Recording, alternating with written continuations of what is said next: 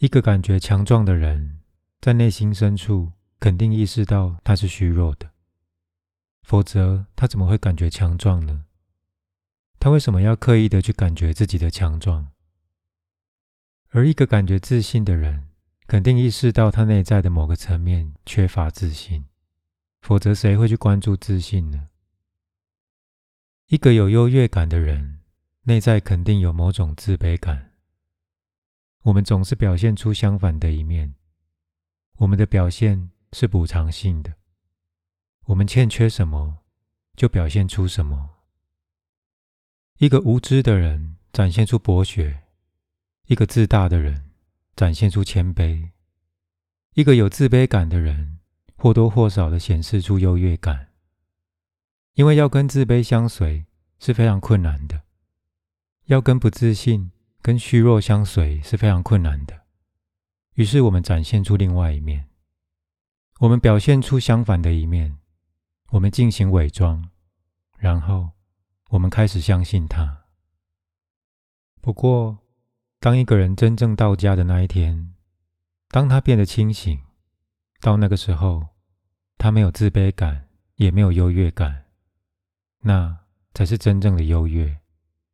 那个时候没有强壮，也没有虚弱，那才是真正的力量。那个时候没有无知，也没有博学，那才是真知。每个人都有自卑感，但自卑感不是一种病，反而是刺激我们努力向上的力量。自卑感并不是障碍，它总是能成为我们努力和成长的一种催化剂。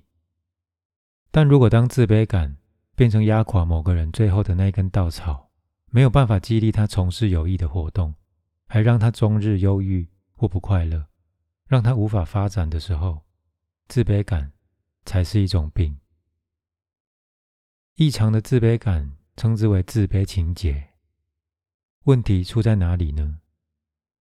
每个人都说话，每个人都可以相当美好的说话。但是有一些事情会发生。如果你把它带到讲台上，面对麦克风的时候，有些奇怪的事情会发生。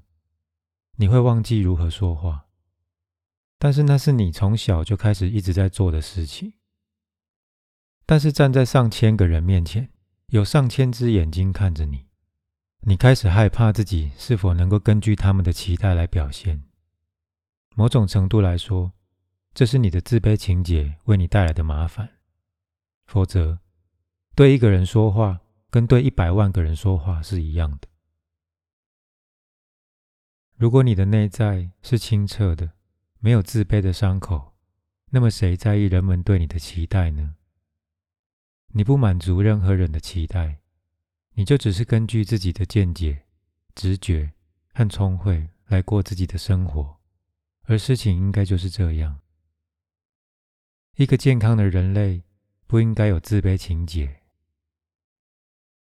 有些孩子会偷窃，其实都是出于优越感作祟。他们相信自己下手偷东西的时候，绝对天衣无缝，不会被逮到。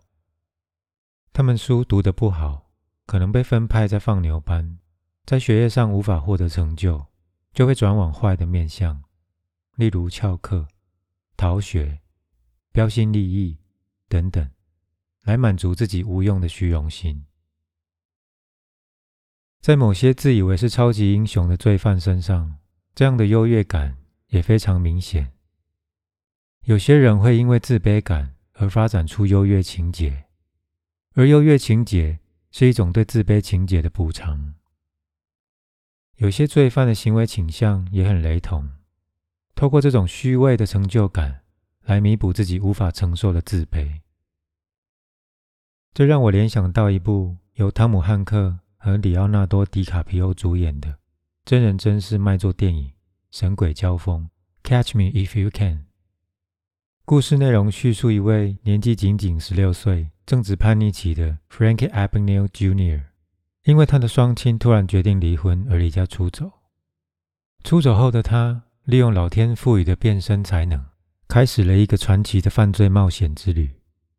从一九六四年到一九六六年的两年当中，他化身为不同的人士，从假扮泛美航空公司副驾驶、乔治亚医院小儿科住院总医师、路易斯安那州首席检察长助理，以及巴黎大学的美国史教授等等各种不同领域的身份，他利用这些不存在的人，开出高达六百万美金的空头支票，诈骗地点遍及美国五十州和二十六个国家，就这样一路奔驰招摇过市，直到被捕为止。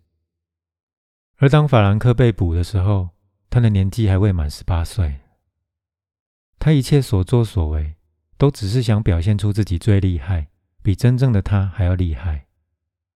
他不仅行骗一流，反诈的手段更高超。在法国监狱和瑞典监狱各待了半年，最后回美国服刑到第四年，被美国 FBI 联邦调查局相中，并且收编，担任顶级安全顾问，打击罪犯。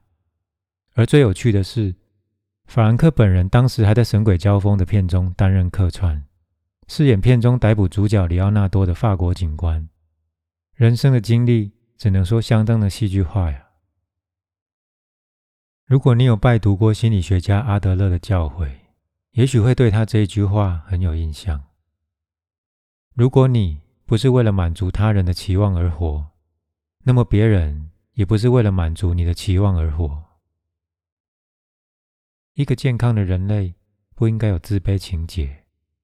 至于故事的另外一面是，如果你没有自卑情节，你也永远不会试着要获得优越感。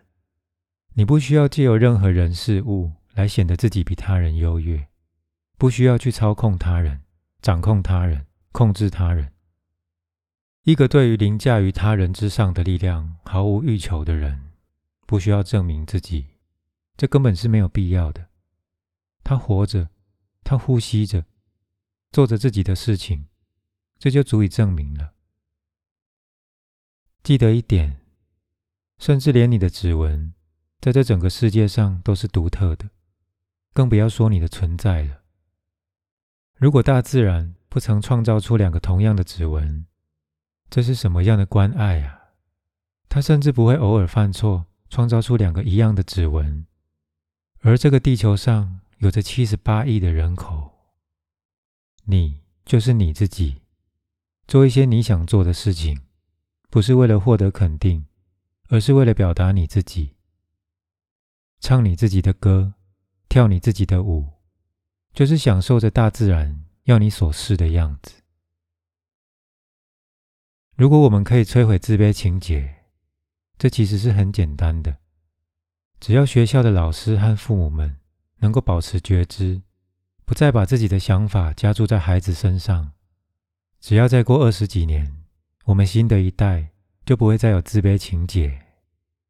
人们会表达自己的创意，他们会成为音乐家，成为舞者、画画的人或木匠。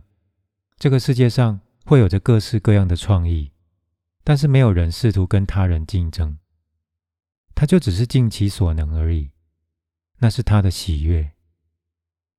让人喜悦的不是竞争，让人喜悦的不是想办法变得更强，成为第一。让人喜悦的不是来自于行动之外，而是来自于行动本身。